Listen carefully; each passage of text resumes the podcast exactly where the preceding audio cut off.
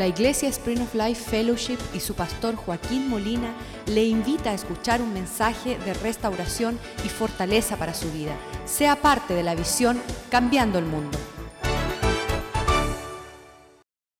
Señor, nosotros deseamos ver lo que luce, queremos experimentar lo que es la prosperidad en nuestra vida, de tal forma que las personas que nos rodean puedan darse cuenta que tu mano y tu bendición está sobre nosotros, en nuestro hogar, en nuestra relación matrimonial, la relación que tienen nuestros hijos, en lo que ellos florezcan y sean fructíferos y bendecidos que todos se den cuenta, Señor. Dice que las naciones verán tu prosperidad sobre nuestras vidas como una tierra bendecida, una tierra llena de delicias, donde estamos disfrutando cada aspecto de nuestra existencia, oh Dios.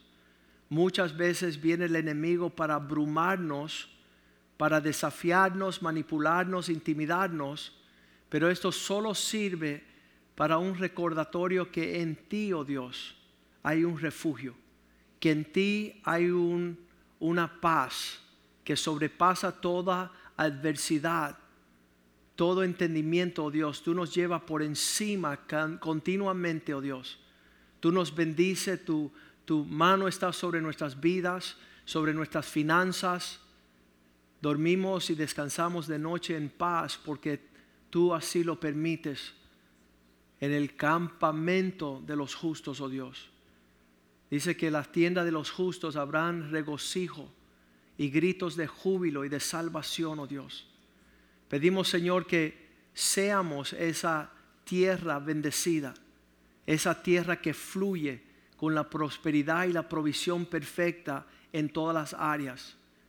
Que nunca pensemos por un segundo, oh Dios, que nuestra prosperidad se halla por nuestras propias fuerzas, porque tu palabra nos dice que no es el del que corre ni del que alcanza, Señor, sino en el que tú tengas misericordia.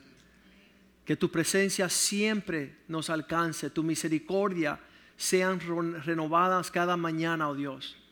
Quita cualquier soberbia en nuestro corazón de pensar que fuera de ti podemos hacer algo, Señor. Nuestro levantar, nuestro vivir, nuestro caminar, es tu mano que ha extendido sobre nosotros, tu fidelidad que se ve, Señor, cada noche. Pedimos, Señor, que tú prospere a tu pueblo de tal manera que seamos una luz, un referente en nuestro diario vivir. Señor, reprende el devorador sobre nosotros, aquel que viene a matar, robar y destruir, aquel que viene a limitar y quitarnos, Señor, el propósito tuyo, Señor. Que nuestro afán no venga, Señor, a quitarnos el buscar de ti de todo corazón. Que nuestros hijos sean poderosos en la tierra, oh Dios. Tú dices que en la morada del justo hay bienes, hay bendición hay prosperidad en su casa y no habrá temor de malas noticias, oh Dios. Danos la capacidad, Señor, de celebrarte a ti, oh Dios. Y enséñanos el camino. Oramos según tu palabra en el Salmo 118, versículo 25. Te rogamos que nos haga prosperar ahora, ya mismo, Dios. Que sea vigente nuestra vida en tu propósito que no pasen los días, Señor, de estar alcanzando, oh Dios, el propósito eterno para nuestras vidas, de ganar almas, oh Dios, y de señalar el camino a esta generación. Pedimos que tu mano sea poderosa sobre nosotros y que tú cumplas tu propósito con esta iglesia en esta ciudad, oh Dios. Te lo pedimos en el nombre de Jesús. Amén y amén. Estábamos... Ah, disfrutando el lunes los hombres, Dios continúa a hablarnos en una forma bien especial. Ah, ya usted sabe que, que el trato de Dios no es con un pueblo inmaduro, sino un pueblo maduro capaz de recibir palabras más espesas. Y, aún esta noche va a ser un tiempo bien especial. Si podemos eh, estar con un corazón dispuesto para recibir su palabra. Padre, bendice tu palabra ahora en el nombre de Jesús, oh Dios. que sea una buena semilla sembrada en nuestros corazones, que sea poderosa, oh Dios, como espada de doble filo, oh Dios, que penetre y que divida entre el alma y el espíritu, oh Dios. Señálanos, oh Dios, como luz a nuestro caminar, como lámpara a nuestros pies, oh Dios. No tropezar y no irnos, oh Dios, en direcciones opuestas a tu propósito. Que tu palabra sea esta noche una buena semilla sembrada en un buen corazón, que dé un buen fruto de justicia y que se manifieste tu gloria en aquellos, oh Dios, que reciben, que escuchan, que guardan tu palabra y la ponen por obra para hacerla, Señor. Pedimos, Señor, que no retorne vacía tu palabra. Pedimos, Señor, que tú seas glorificado y que tu gracia esté aquí, oh Dios, para impartir el alimento a nuestro espíritu. Te lo pedimos en el nombre de Jesús. Amén y amén. Romanos 9, versículo 1, 2 y 3, Pablo está diciendo que está entristecido de gran manera. Eh, creo que las personas que no se entristecen por las cosas que entristecen a Dios están muertos espiritualmente. Mardoqueo veía que había de ver un gran asesinato, un homicida en serie a todo el pueblo de Dios y dice que él empezó a, llorar, a clamar, a gritar y rasgar sus ropas. Y esto conmovió la reina Esther para decir, ¿qué le pasa a este loco? ¿Por qué está triste? Estaba uno de los ah, hombres que llegan acá trajo a su hijo después de, no, estar en los caminos del Señor, nunca su hijo, finalmente universitario, eh, el papá se convierte, trae a su hijo a la iglesia y vino varias veces acá y al salir por las puertas le decía al papá, solo tengo una pregunta para ti, de todo lo que había escuchado. Dice, sí, hijo, ¿qué quieres saber? Dice, ¿por qué el pastor ese está tan molesto? ¿Por qué está tan molesto? ¿Sabe por qué? Porque tenemos que tener la emoción de molestarnos con lo que molesta a Dios. Y si estás apático y puedes ser indiferente a las cosas que Dios le mueve la ira de Dios, le mueve su, un sentimiento. Hoy estaba, ah, fui a, visitar a Armando Ibáñez ahí a su trabajo, al taller de, los carros, y, y hace dos años llegó un señor amigo de él de la niñez, que está divorciándose de su esposa. Se están separando, tienen dos hijos preciosos. Y Armando le dice, el hombre llegó, se llama Miguel, y Miguel llegó.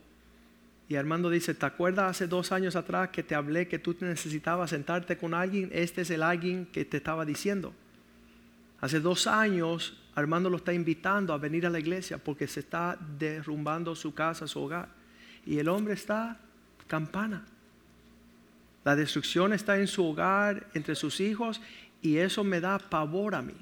Yo no puedo ver que un hombre esté atropellando su familia y quedarme así como que el infeliz Miguel. No, le tengo que reprender, le tengo que llamar necio, le tengo que decir, si tú tuvieras un tumor en el cerebro, ¿tú esperarías dos años? Y él se quedó así como, entonces, ¿por qué estás esperando viendo la destrucción de tu hogar? ¿Por qué lo tomas como algo ligero? Entonces esto es lo que Pablo está diciendo. Mi conciencia no puede negar que hay algo que está dando testimonio a mi espíritu que me lleva, versículo 2, a ser triste. tengo gran tristeza. Pídele al Señor que tus emociones estén conectadas al espíritu. Que tú no puedas ser indiferente frente a algo que conlleva el afecto del corazón de Dios. Ah, psicópata, ¿conoces uno? Que puede estar pasando cualquier cosa y él está feliz. No. Si hay una situación que merita una tristeza, te tiene que conmover. Tiene que afectarte. Y él dice, tengo continuo dolor en mi corazón. La respuesta es de qué te tiene tan triste, Pablo, y por qué tienes dolor en tu corazón. Versículo 3, porque se están perdiendo mis hermanos. Mis parientes según la carne están separados de Cristo y yo quisiera yo tomar la, la penalidad de su ignorancia, de que ellos no saben. Versículo 4, ahí es que comenzamos, porque a ellos le pertenecen todos estos, estos israelitas, este pueblo de Dios, de cuáles son, le pertenece la adopción, el saber que hay una familia. Yo, de verdad que, que eso es la primera invitación que le hacemos a los desconocidos. Este año estamos concentrándonos en aquellos que no conocen a Dios. Nosotros tenemos que no solamente entender que es que no están en familia, pero nosotros tenemos que estar en familia.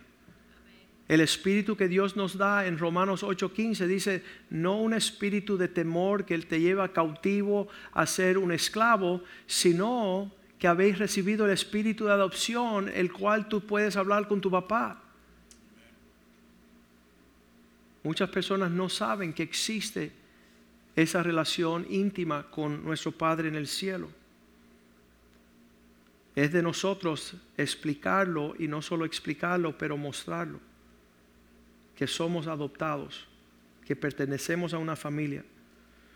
Cuando fuimos a, recién convertidos en el año 1984-85, mis padres salieron a un orfelenato a adoptar a dos hermanos y ellos querían venir a tomar parte de la familia para comer, vestir y divertirse, pero no para tomar responsabilidad y disciplina. No querían recibir el trato de unos padres sobre sus vidas. Y hay un montón de cristianos así también.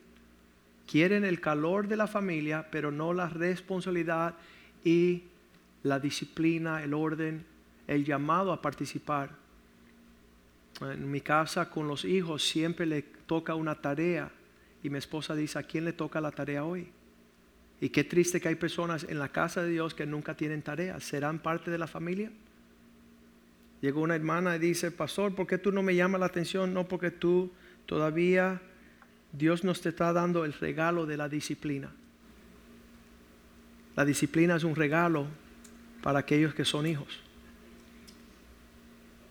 Y hay personas que piensan que la disciplina es una crítica personal. Y dice, el que Dios ama, Dios disciplina. Si Dios no te está disciplinando, si no llega la reprensión, si no llegan las palabras, dice que todo aquel que Él toma por hijo lo reprende. Y hay muchos cristianos que dicen, si me llama la atención me voy a otra iglesia. Quiero ir a un lugar donde paso por alto y nadie me diga que soy un necio. Pero eso es lo que está diciendo Pablo, a, ellos le pertenece la adopción. Vamos a volver a Romanos capítulo 9, versículo 4. A ellos le pertenece la adopción, a ellos le pertenece la gloria, ya sabemos lo que es gloria, que Dios te lleva a la expresión perfecta de lo que alcanza su gracia. La gloria de Dios es el resplandor del carácter, de la bondad de Dios sobre tu vida. Moisés dice, muéstrame tu gloria, dice, voy a hacer pasar. Y cuando él pasaba decía, ahí tú verás mi bondad. La gloria de Dios es ver la mano de Dios siendo bondadoso hacia ti. A ellos le pertenecen. A ellos le pertenecen el pacto, lo hablamos la vez pasada. El pacto es una relación que Dios tiene con los hombres que promete cumplir. Este es el nuevo pacto en mi sangre. Una relación de que Dios iba actuar en favor a los hombres, basado en un sacrificio y el derramamiento de sangres. Y hay personas que están menospreciando ese pacto. Dice en el Viejo Testamento, cuando era la sangre de los bueyes y de los chivos, si alguien violaba el pacto, merecía muerte, cuanto más la sangre de Cristo. Cuando la cuestión se trata del derramamiento de la sangre del Hijo de Dios. Hay personas que no tienen ese trato en su relación con Dios. Y finalmente llegamos a esta cuestión que dice la promulgación de la ley. Y de eso queremos hablar hoy. De eso queremos entender. Ah, en inglés dice, a ellos le pertenecen la revelación. La revelación. El descubrimiento de los linderos establecidos por Dios. En otras palabras, mm, solamente al pueblo de Israel Dios le mandó una instrucción sobrenatural para que siempre anduviese en bendición. Lo más triste, le estaba hablando yo a uno que estaba remolcando un carro hoy y él dice, no, ya yo no voy a la iglesia. Yo tengo mi propia iglesia, yo le doy comida a los pobres, yo hago el bien al prójimo. Yo dije, ¿sabes qué? Hay un sinnúmero de jóvenes en nuestra iglesia, le señalé en nuestra iglesia, más de 25 jóvenes que no tienen quien les señale el camino.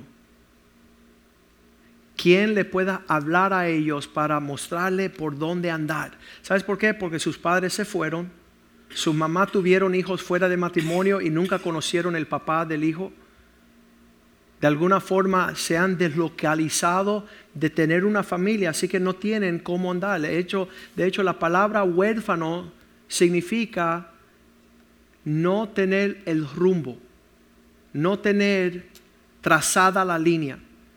Cuando vemos a alguien como Humberto y Lorena, que tienen dos varones, si usted le pregunta a ellos cuántas veces se sientan con sus hijos para trazar el planeamiento de los días, de los tiempos, de sus tareas, de su colegiatura, de su universidad y no tiene ni número.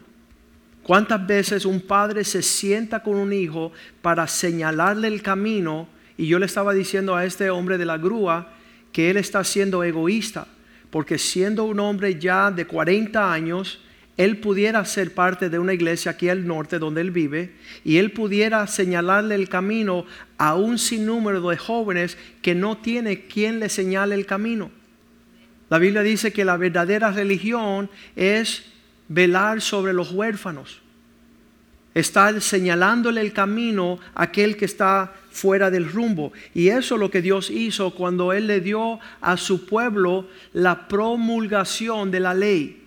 Él les depositó una, una palabra, una instrucción, una revelación que no todos tienen. Lo, damos por, por alto el que tener un papá que nos, que nos hable, que nos señale, que se preocupe, que, que nos haga preguntas. Pero Dios en Santiago 4:12 él señala, dice, hey, deja de estar juzgando a los demás porque hay solo un dador de la ley. Uno solo es el dador que señala el camino de la bendición. ¿Quién es ese? Dios. Y si Dios no señala el camino, y si Dios no nos dice dónde está la bendición, y también dice dónde está la maldición. Él señala dónde tenemos que caminar cómo tenemos que caminar, con quién vamos a caminar. De, hecho, cuando a los 16 años me dan una palabra, la ley del Señor, la instrucción, me pasaba noches completas. Y, pude entender la diferencia del sabio y del necio, del que se enoja y el que guarda la paz. ¿De dónde sale eso? La bondad de Dios. Nosotros pisoteamos la palabra, la tenemos por alto, no la vivimos.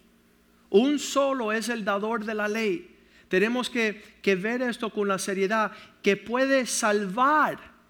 Esta ley puede rescatarnos o puede ser la consecuencia de perder.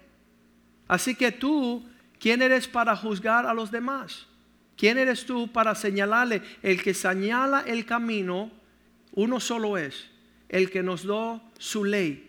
Y su ley para salvar y para mantenernos fuera de la pérdida. Ahora, algo tremendo. A los 12 años, en el pueblo judío, ya los jóvenes memorizaron toda la ley. Un joven de 12 años te podía repetir toda la palabra de Dios. Por eso ellos celebran a los 12 años el Bar Mitzvah, que viene por primera vez y habla las escrituras y dice, mira, ya yo soy capaz de dividir correctamente lo que es el corazón de Dios. Sé instruir, conozco el peso de lo que lleva honra y evitar lo que es deshonroso. ¿Sabes qué?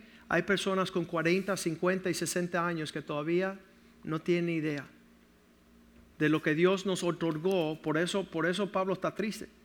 Dice, a ellos les pertenece el saber, a ellos les pertenece la sabiduría, a ellos les pertenecen saber los tiempos y la hora, el entrar y el salir, el despertar y acostarse.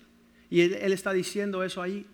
Él está diciendo que triste que hemos perdido ese sentimiento. Salmo 1, versículo 1 al 3 dice, bienaventurado el hombre que en vez de andar en el consejo del malo, en vez de estar pisando los, donde están los pecadores y sentándose donde están los escarnecedores, este varón más bienaventurado es aquel que medita en la ley del Señor, está su delicia, es su meditación de día y de noche. El alcanzar lo que Dios tiene para nosotros tiene que ver con el entender que la promulgación, la revelación, la instrucción de Dios es nuestra esperanza. Ser instruido por Dios, entender lo que Dios quiso que entendáramos. Deuteronomio 4, 6, cuando Él da este conocimiento al pueblo que señala el camino de la bendición y de la prosperidad, dice, y guardarás, pues, y ponerlos por obra, porque esta, esta es vuestra sabiduría, vuestra inteligencia ante los ojos de los pueblos. Lo único que te hace a ti diferente de otra persona es la capacidad que tú tienes de honrar la palabra de Dios. No escuchar, el, el lunes estaba con los varones, Job está siendo señalado por sus amigos. Y Job 12, él empieza a decir, sí, ya yo sé lo que me vas a decir. No, no, no, Dios es bueno, Dios no es malo, Dios es... Y muchas veces nosotros, sabiendo que tenemos la provisión para ser vistos por los pueblos como gente altamente prósperos y sabios, no ponemos por obra la palabra de Dios. Dice, ustedes convierten la palabra de Dios en vano. Lo que te está supuesto prosperar y bendecir y abrir las puertas, tú lo tienes como un, tienes como ahí, está tirado. No lo vives, no lo obedeces, no lo guardas, no lo pones por obra. Porque esta es vuestra sabiduría. La palabra de Dios es lo que señala diferencia eh, ser cristiano, conocer a Cristo, tener la palabra y no hacerla, te hace un necio. Te voy a comparar um, eh, el hombre sabio, aquel que escucha la palabra y la pone por obra, como aquel sabio que edifica sobre la roca. Cuando vienen los vientos, las mareas, la llovizna, el diluvio, dice permanece. Pero el necio es aquel que conociendo y escuchando la palabra de Dios no la hace. Le compararé a un insensato que edifica sobre la arena, que cuando venga la adversidad, la circunstancia, el diluvio, la lluvia, dice, y dan con ímpetu contra esa casa, cae en gran ruina. Dios está diciendo, los cuales cuando los pueblos ven que ustedes están poniendo por obra y guardando esta ley, esta palabra ante los ojos de los pueblos, los cuales oirán todos estos estatutos y dirán, ciertamente, este es un pueblo sabio y entendido, nación grande es esta. Otra palabra, poderosa. Cuando estamos sustrayendo, estamos quitándole todo lo que Dios nos instruye. Dice, ay pastor, tú eres muy legalista.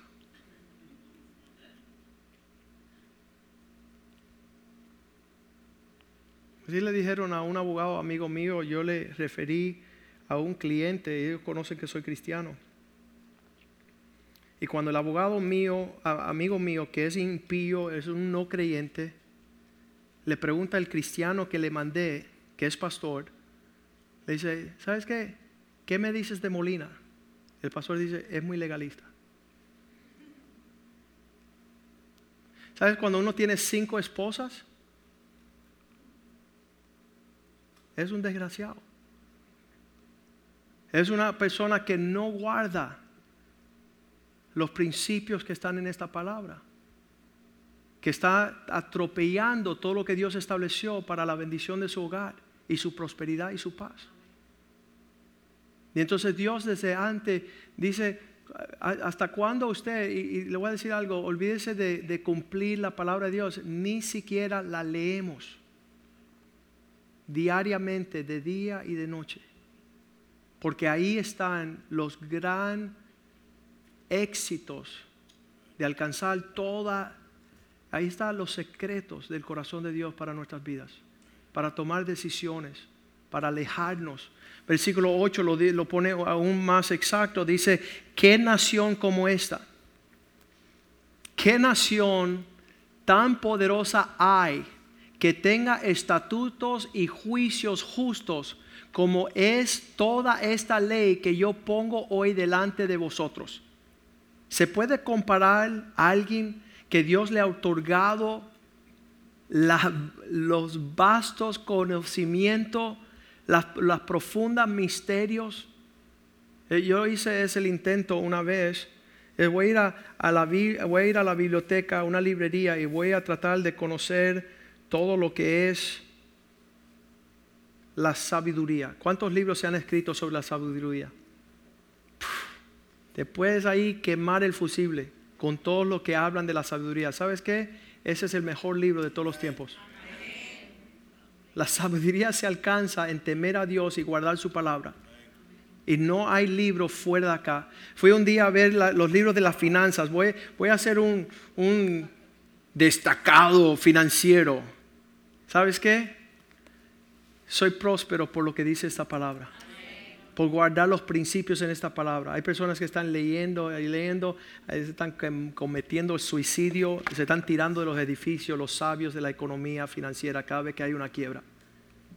Se tiran de los edificios. Fui y, dediqué una vez a ver cómo, cómo iba a aprender cómo el amor, ¿verdad? Quería, si amar a Dios sobre todas las cosas, amar a tu prójimo, hay que ver cómo el amor. Me voy a una librería y empiezo a tomar los libros a ver qué, qué es esto del amor. Vamos a aprender del amor. ¿Sabes qué? Este libro se destaca de una forma real lo que es el amor. Cómo amar, cómo vivir en esa expresión.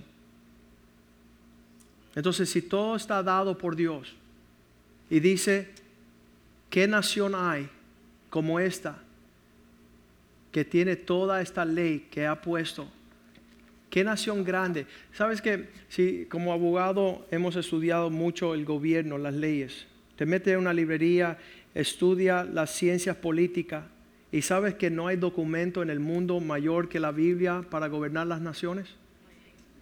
Que la constitución de los Estados Unidos, que ha sido la constitución más antigua que existe y formando el país más poderoso, que ha gustado de la paz por tiempo más largo sin guerra civil, todo eso está puesto y organizado por lo que dice la palabra de Dios. ¿Y tu vida qué? Una eh, tiranía de un dictador malvado que ha decidido que la ley de Dios y el gobierno de Dios no tienen lugar en tu corazón. Entonces Dios tiene este entendimiento, Dios está hablando fuerte estas cosas. Me encanta Apocalipsis 1.3, porque no solamente en el Viejo Testamento lo que Dios promulga como sus leyes, estableciendo su orden, su paz, sus prioridades, sino el último libro de la Biblia dice, bienaventurado el que lee, el que oye y el que guarda las cosas escritas aquí. Bendición será sobre aquellas personas que lean, que oyen sus palabras y que guarden las cosas escritas. Dios siempre tiene el mismo entender. Oh, pastor, tú no sabes que cuando yo leo la Biblia me duermo porque eres un dormilón. Oh, pastor, tú no sabes que me da, me da pesar. Qué triste, infeliz. Dios te ha dado un regalo y tú no tienes capacidad de ser, tener un refrigerio en base de lo que Dios dice que si tú meditas en ella de día y de noche, serás como un árbol plantado junto a las aguas, cuya hoja no cae y todo lo que hace prosperará.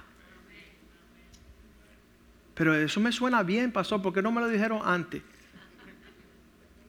Te lo estamos diciendo esta noche por la bondad de Dios, por su misericordia y con el fin de que tú se lo puedas explicar a otro que está en tinieblas, que quiere prosperar, desea prosperar, pero no sabe que Dios ha promulgado los linderos de la bendición para que lo lea, para que lo escuche y para que lo guardes. Estábamos el lunes hablando de esto en Job 12, versículo 2, donde Job comienza con decir, es obvio que ustedes son el pueblo, Job 12, 2, ustedes son el pueblo donde se encuentra la sabiduría y con vosotros morirá. Ciertamente vosotros sois escogido como pueblo y con vosotros nace y muere la sabiduría. ¿Qué significa eso? Dios ha depositado su entendimiento entre su pueblo por la ley. Y estar cerca del pueblo de Dios es escuchar lo que Dios manda. ¿Dónde se busca la leche? En una vaca. Y si tú no vas a la vaca, no vas a encontrar la fuente de donde sale toda la leche. ¿De dónde viene el oro? De las minas. Si no te acerca la mina, no vas a tener el oro. ¿De dónde viene la sabiduría? Donde Dios la depositó. ¿Dónde? Entre su pueblo. ¿Cuál es esa sabiduría? Su palabra. Y Job está diciendo, obvio que ustedes son los que lo saben todo. Porque allí es donde Dios puso el origen de la sabiduría en vosotros. Y entonces si es así, ¿por qué Jeremías tiene que decir en el capítulo 8, versículo 8, ¿por qué andan como necios aquellos llamados a ser sabios? ¿Cómo decís nosotros somos sabios y que la ley de Dios está con nosotros? Fíjate las dos cosas, que sabemos porque tenemos la instrucción. Ciertamente la han cambiado en mentira la pluma de los mentirosos de los escribas. Están torciendo. Lo que Dios quiso que fuera recto, ellos están desviando. Los cristianos que dicen, yo no sé por qué no prospero. ¿Quién me puede dar la respuesta de eso después de que hemos hablado 20 minutos? ¿Por qué no prosperamos? Porque no ponemos por obra lo que la palabra de Dios nos manda hacer porque eso es un libro de vida. Lo vamos a, leer allí en este versículo bien interesante, pero no antes de leer el versículo 9. Dice, ¿cómo decir nosotros somos sabios y la ley de Dios está con nosotros? Los sabios se avergonzaron y se apartaron y fueron consternados. He aquí que aborrecieron la palabra de Jehová y sabe y qué sabiduría tienen. Si estás aborreciendo cuando Dios te instruye, ¿qué esperanza hay de ser sabios? Cero. ¿Qué esperanza es de adelantar? Eh, yo, eh, en lo personal, estoy inquietado con no alcanzar la medida de prosperidad que Dios ya apartó para mí. Que yo sea torpe, sea ciego y que Dios me esté hablando y que yo siga consternado, aborreciendo su dirección. el Señor, no permitas que yo sea el que limite la prosperidad que tienes para mí. ¿Cuál es el ejemplo? Pueblo de Israel, una jornada de 12 días toma 40 años. Los que saben, los historiadores dicen, mira, de Egipto a la tierra de Canaán son máximo una semana y media. 12, 13 días. ¿Y por qué demoraron 40 años? Por la dureza de su corazón, porque no quisieron creer y cumplir la instrucción del Señor. Su corazón endurecido.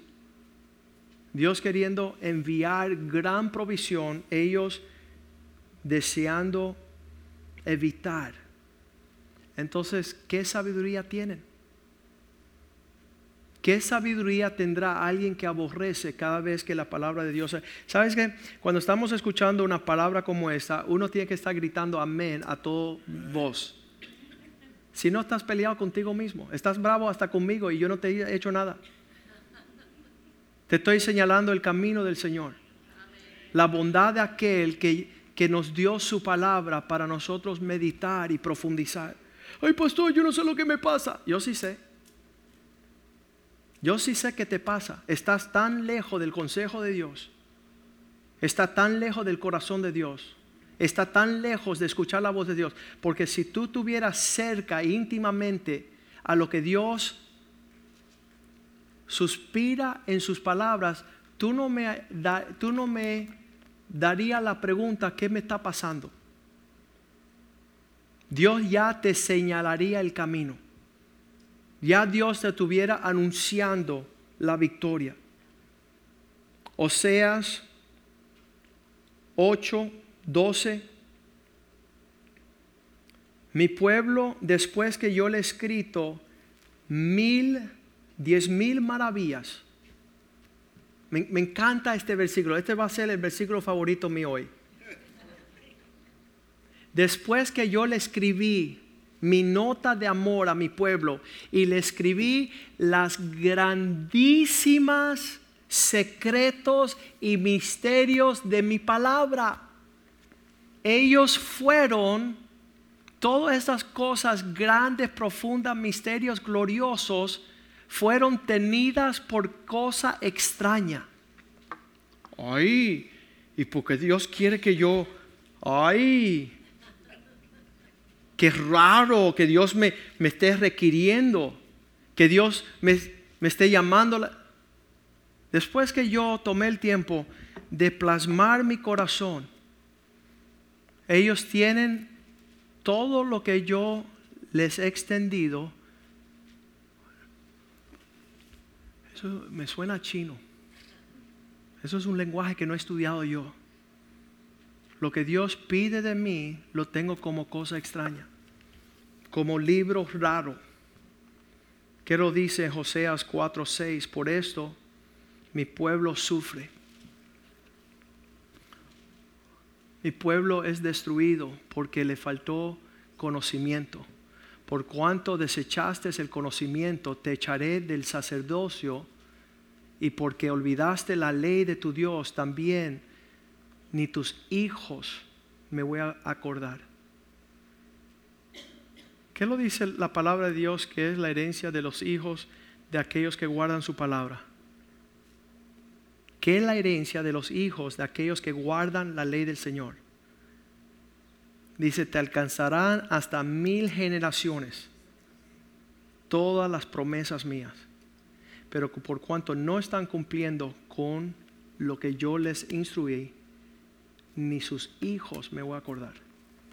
Sus hijos sufren pérdida por cual nosotros hemos olvidado, hemos decidido poner nuestra soberbia por encima de lo que Dios manda. Ahí en primera de Timoteo 1:8, Pablo le dice, es tremendo porque los religiosos tuercen la palabra de Dios. Eh, pastor, eso es el Viejo Testamento y la ley. Ahora la gracia le quitó la gracia de la ley para estar ilegal. Pablo le escribe en el Nuevo Testamento a Timoteo, sabemos que la ley es buena, usándola en la forma legítima. También, si tuvieras tu Biblia esta noche, pudiéramos subrayar ahí también que la ley es una bendición. Oh, yo voy a buscar una iglesia que tenga más gracia, porque ahora el pastor quiere que nos metamos en la ley. Están torciendo. La ley es buena cuando se usa bien. ¿Para quién? Versículo 9. Conociendo con este principio que la ley no fue dada para los que andan bien, sino para aquellos que andan mal, para aquellos que transgresen. Transgresar es que hay una línea, dice Dios, no dejas caer la ira sobre tu enojo el sol. Y tú dices que yo voy a estar peleado aquí tres días aquí porque yo voy a... Dios traza una línea y tú transgreses. Tú violas los límites. La ley es buena para los transgresores, no para los justos, para los desobedientes. ¿Cuánto piensa que ser instruido cuando uno es desobediente es una bendición de prosperar? Obvio, obvio que eso no es legalismo, obvio que eso no es una imposición religiosa, es para los obedientes dejar de ser desobedientes. Para los impíos, para aquellas personas que no son como Dios. La palabra es un espejo que te deja reflejar el carácter de Cristo. Para los pecadores, para los irreverentes, para los profanos, para los parricidas y matricidas. Aquellos que le dicen los padres, no quiero escuchar lo que tienes que decir. Aquellos que no quieren saber lo que una mamá indica y señala como camino. Para aquellos que no quieren hermandad, somos homicidas, dice la Biblia. Aquellos que no quieren tener hermanos. Estar en familias es tener papás espirituales, mamás espirituales, hermanos espirituales. Estos andan en una homicida en serie, acabando con todos. Versículo 10 dice, para aquellos que están torcidos, los fornicarios que no tienen límites en cuestiones de sexualidad y moral, para los sodomitas, para los secuestradores, para los mentirosos, para los perjuros para cuanto aquellos que se oponan, opongan a la sana doctrina. Eso es lo que señala el Señor cuando Él le dice, le di mis ordenanzas. Salmo 147, versículo 19. Le di mis palabras a Jacob, mis estatutos, mis ordenanzas a Israel los juicios míos, cómo juzgar las cosas, cómo señalar el camino.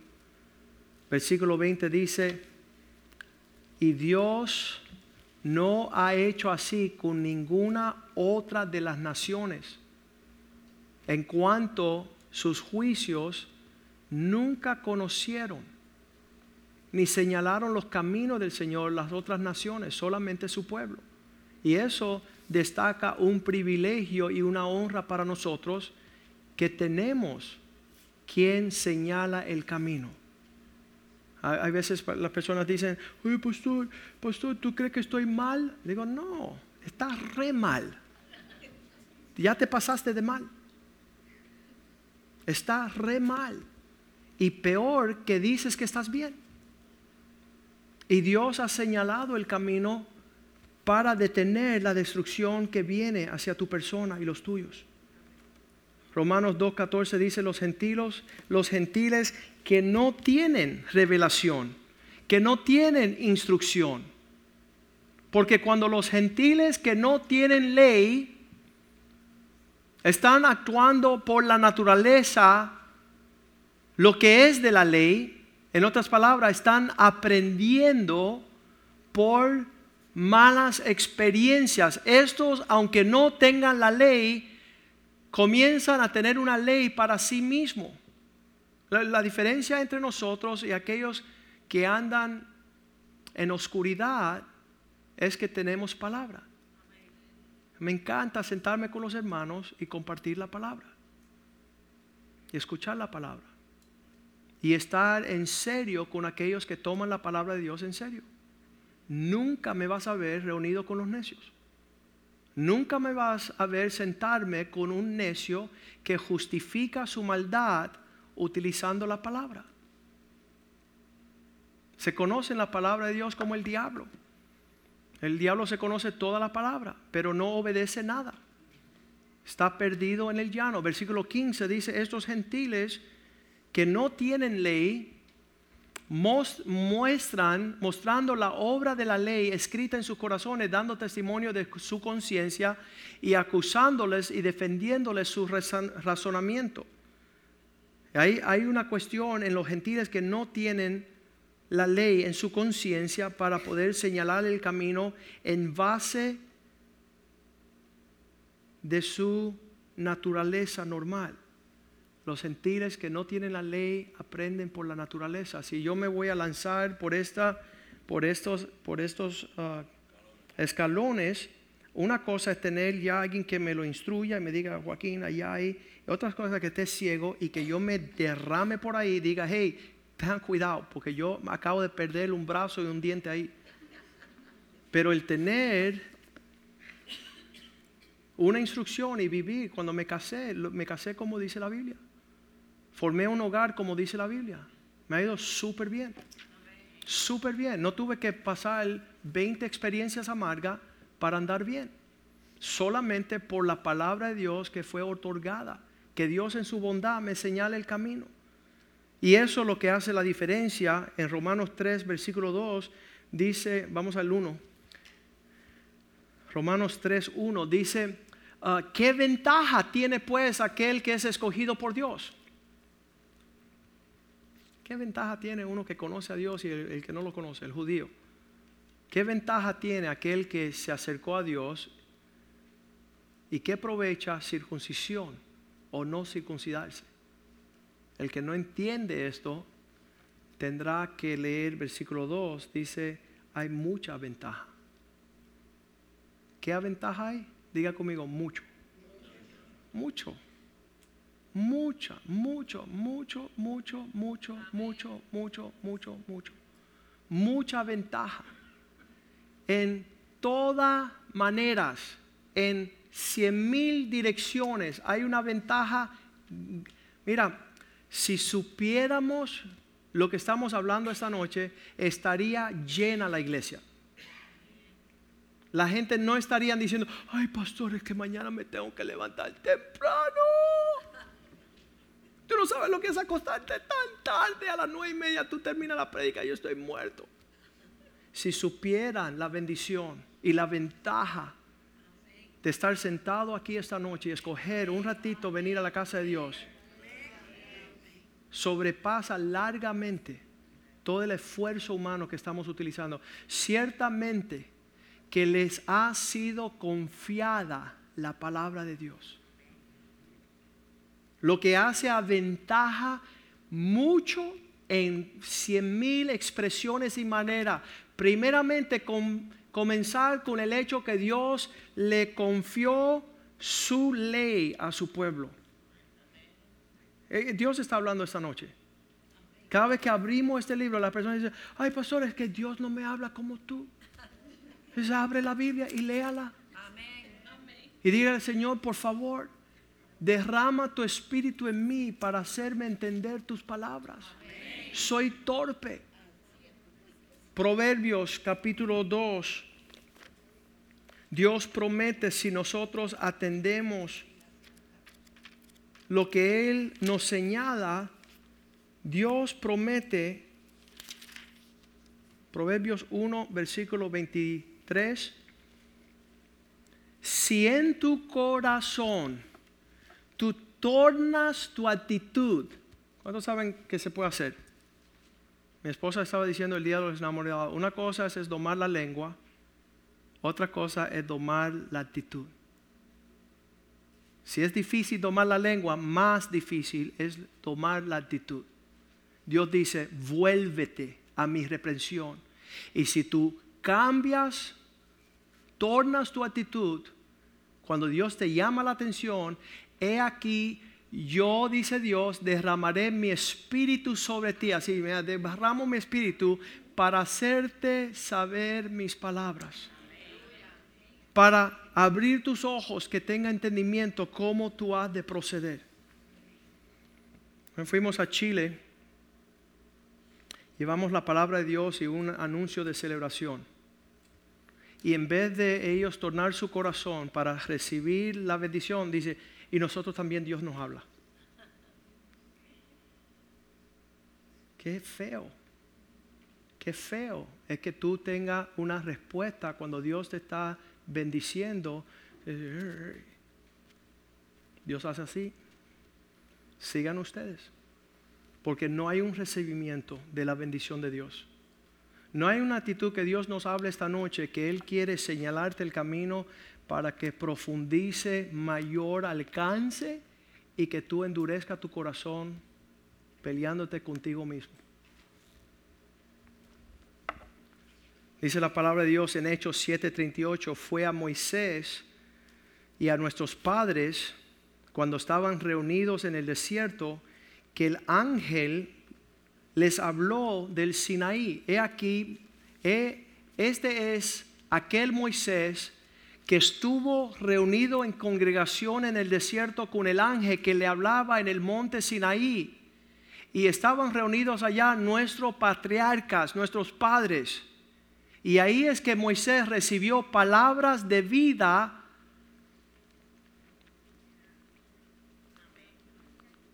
No amén todavía. Para, para que se pasara a nosotros.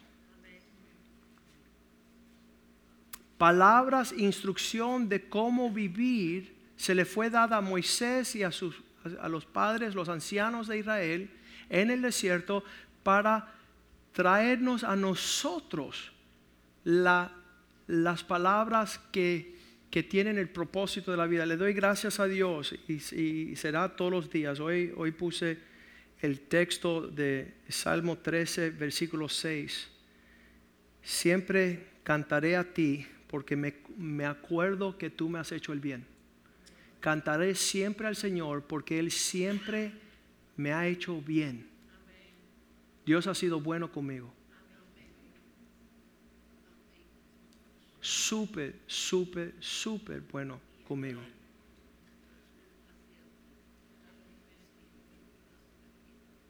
Dándonos palabras a nuestro a Moisés, los padres en el desierto para que nos dieran a nosotros estas palabras. Segunda de Timoteo 3:16 dice, toda esta palabra fue dada, toda la escritura fue dada, inspirada por Dios, útil para enseñarnos, redarguir, corregir, instruir en el buen camino. Estas cuatro áreas súper importante.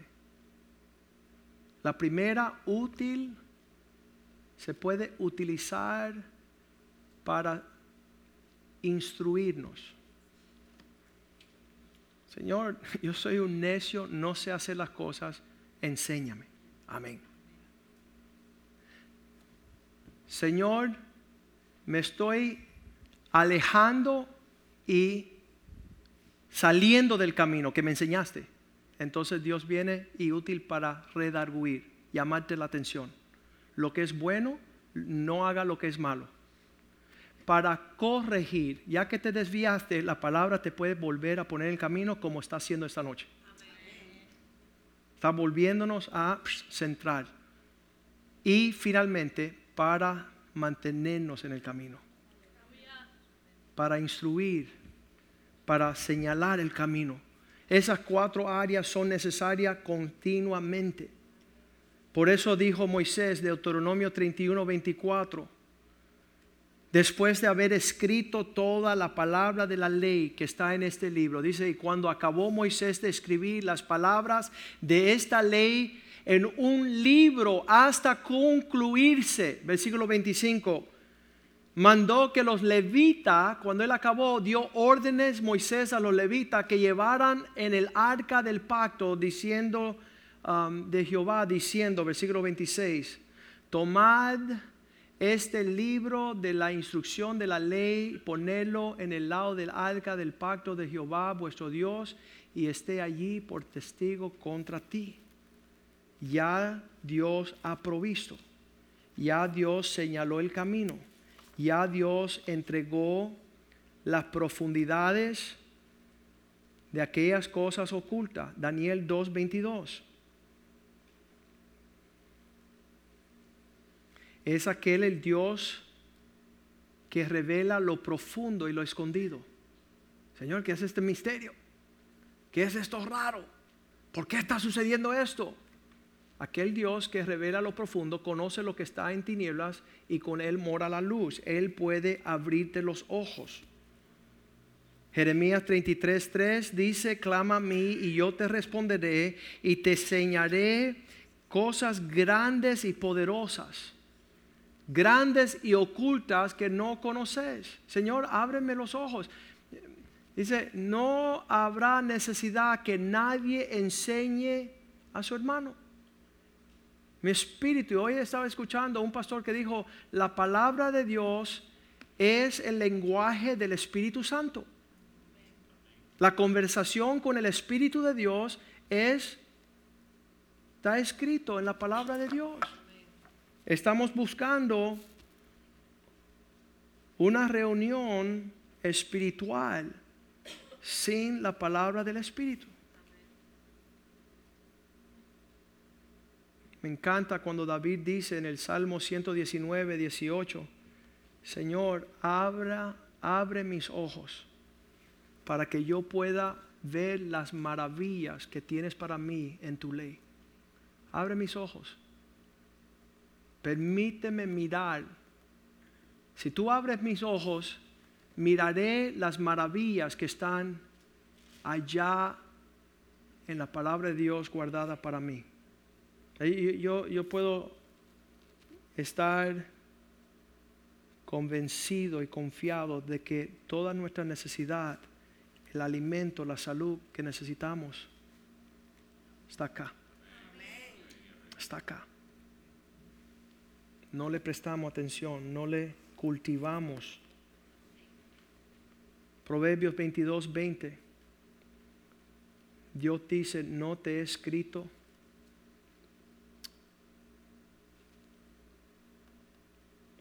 las cosas excelentes. No te he escrito tres veces en forma de consejos y gran conocimiento, cosas profundas. Salmo 19, 7, David dice, la ley de Dios es perfecta, transformando mi alma. Convierte mis actitudes, transforma mi proceder. Estaba hablando con Geraldo antes de ayer, me decía, pastor, tú no sabes cómo la administración de la palabra en estos últimos tres años ha transformado quién soy. Tengo un comportamiento diferente que me ha prosperado el camino. Este testimonio de Jehová es fiel que hace sabio al sencillo. Descubre la sabiduría para aquel que es simple. Versículo 8, los estatutos de Dios están bien puestos. Los mandamientos son rectos, alegran el corazón. No tengo que andar traumado y amargado y resentido. Porque cuando pongo por, obra la palabra de Dios, hay una fiesta de celebración por causa de la bendición que me alcanza. El precepto de Jehová es puro y alumbra los ojos.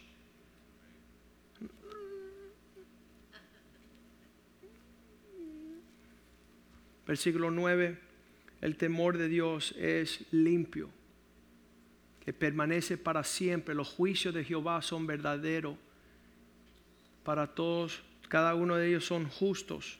Versículo 10, más deseado la ley del Señor, los mandamientos, las ordenanzas de Dios que el oro, y más que mucho oro afinado, y más dulce que la miel que la que destila del panal. Versículo 11, porque en ellas además amonesta tus siervos, tu siervo es además amonestado que tú tengas alguien que, que se detenga suficiente tiempo para llamarte la atención es una bendición.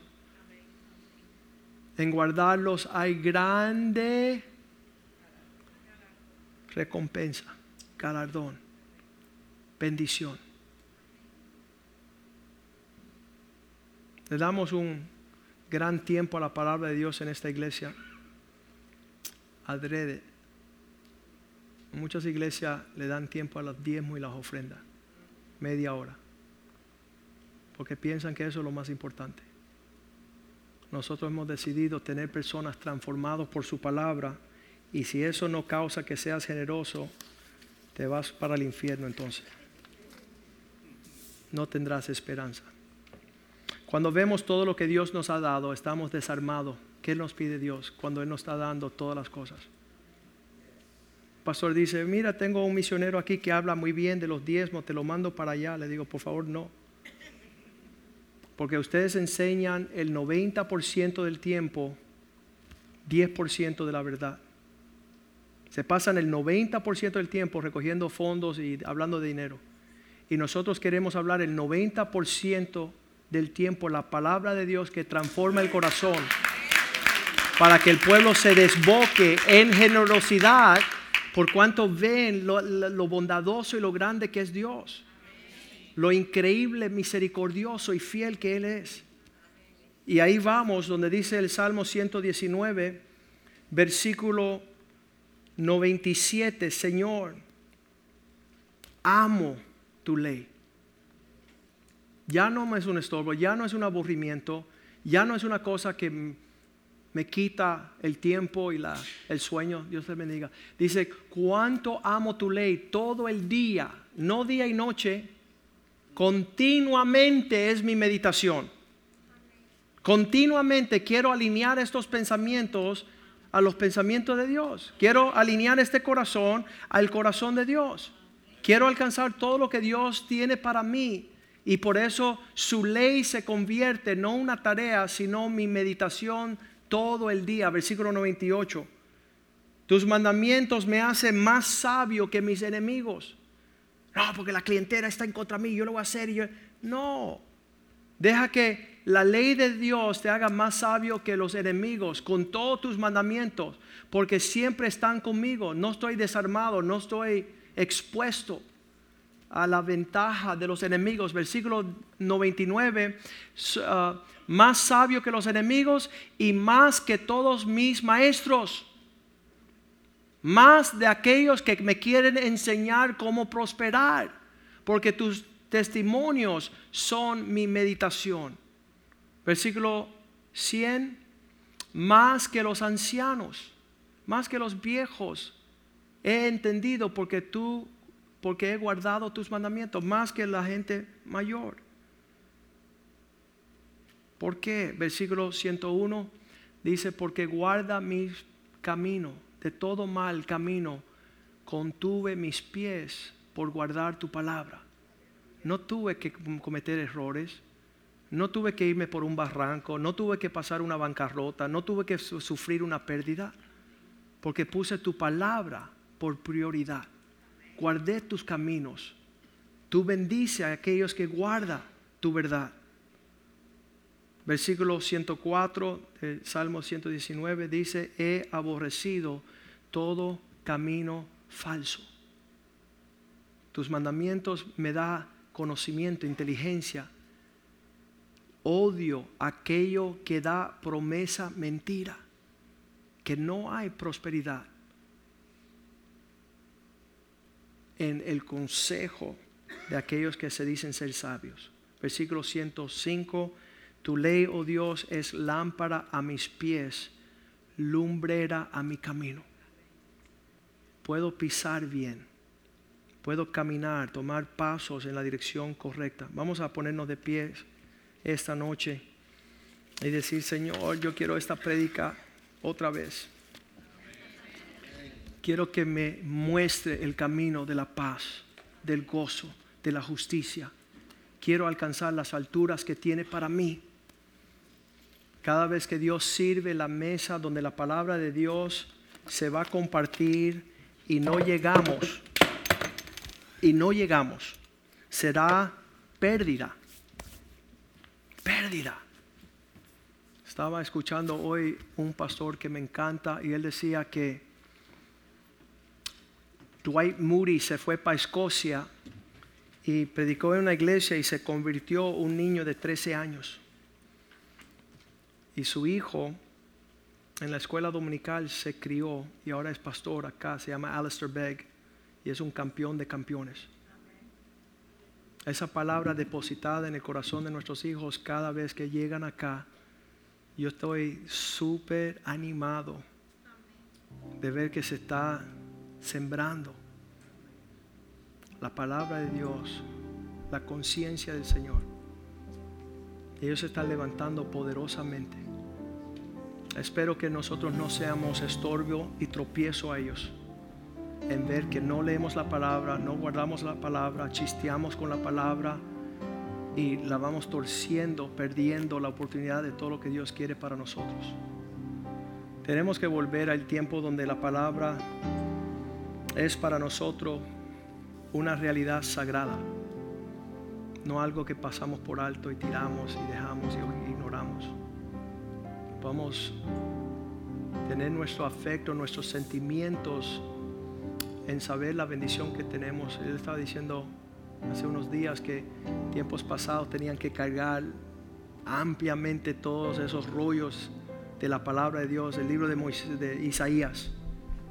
Tenía que uno después desarrollar así, quitar y rollar y rollar hasta llegar al capítulo 55 y escuchar mis pensamientos no son como vuestros pensamientos, ni mis caminos, vuestros caminos, dice el Señor. Tenemos todo eso, mira, compactado. Una forma que si no puedes leer bien, te compra unos anteojos, si no, coge lo de la letra grande, pero no menosprecies su palabra. Que sea un tiempo especial. Sabes que yo creo que las familias que se reúnen en casa y abren la palabra de Dios y la compartan, están trayendo bendición a su hogar. Dice que no hay nada más poderoso que un papá que le lee la palabra de Dios a sus hijos. No hay nada más poderoso. No hay una educación, no hay una universidad, no hay un negocio, no hay una inversión más grande que que la dice, Señor, ¿cómo guardará el joven su camino? En meditar en tu palabra. En depositar esa palabra ahí. Entonces no tenemos que ser abrumados en el día malo. Vamos a cantarle al Señor y con gratitud en nuestro corazón les amamos. Queremos que sean poderosos. Cuando fuimos a un retiro de jóvenes el año pasado, y estábamos reunidos en una mesa con unos locos y cada vez que los jóvenes decían una locura, yo decía, la palabra dice, dice, oye pastor, tú nada más que dice la palabra, yo no conozco otra cosa. No conozco otra instrucción, no tengo otra opinión, no tengo un consejo sabio de, de un mago, sino que la palabra de Dios es lo que Dios nos ha dado, es aquello que tengamos, tenemos en alta prioridad en nuestras vidas, en nuestra continua meditación y con eso hemos prosperado grandemente. Cantamos esta canción al Señor y usted allí hable con Dios y rectifique, rectifique lo que sucedió esta noche.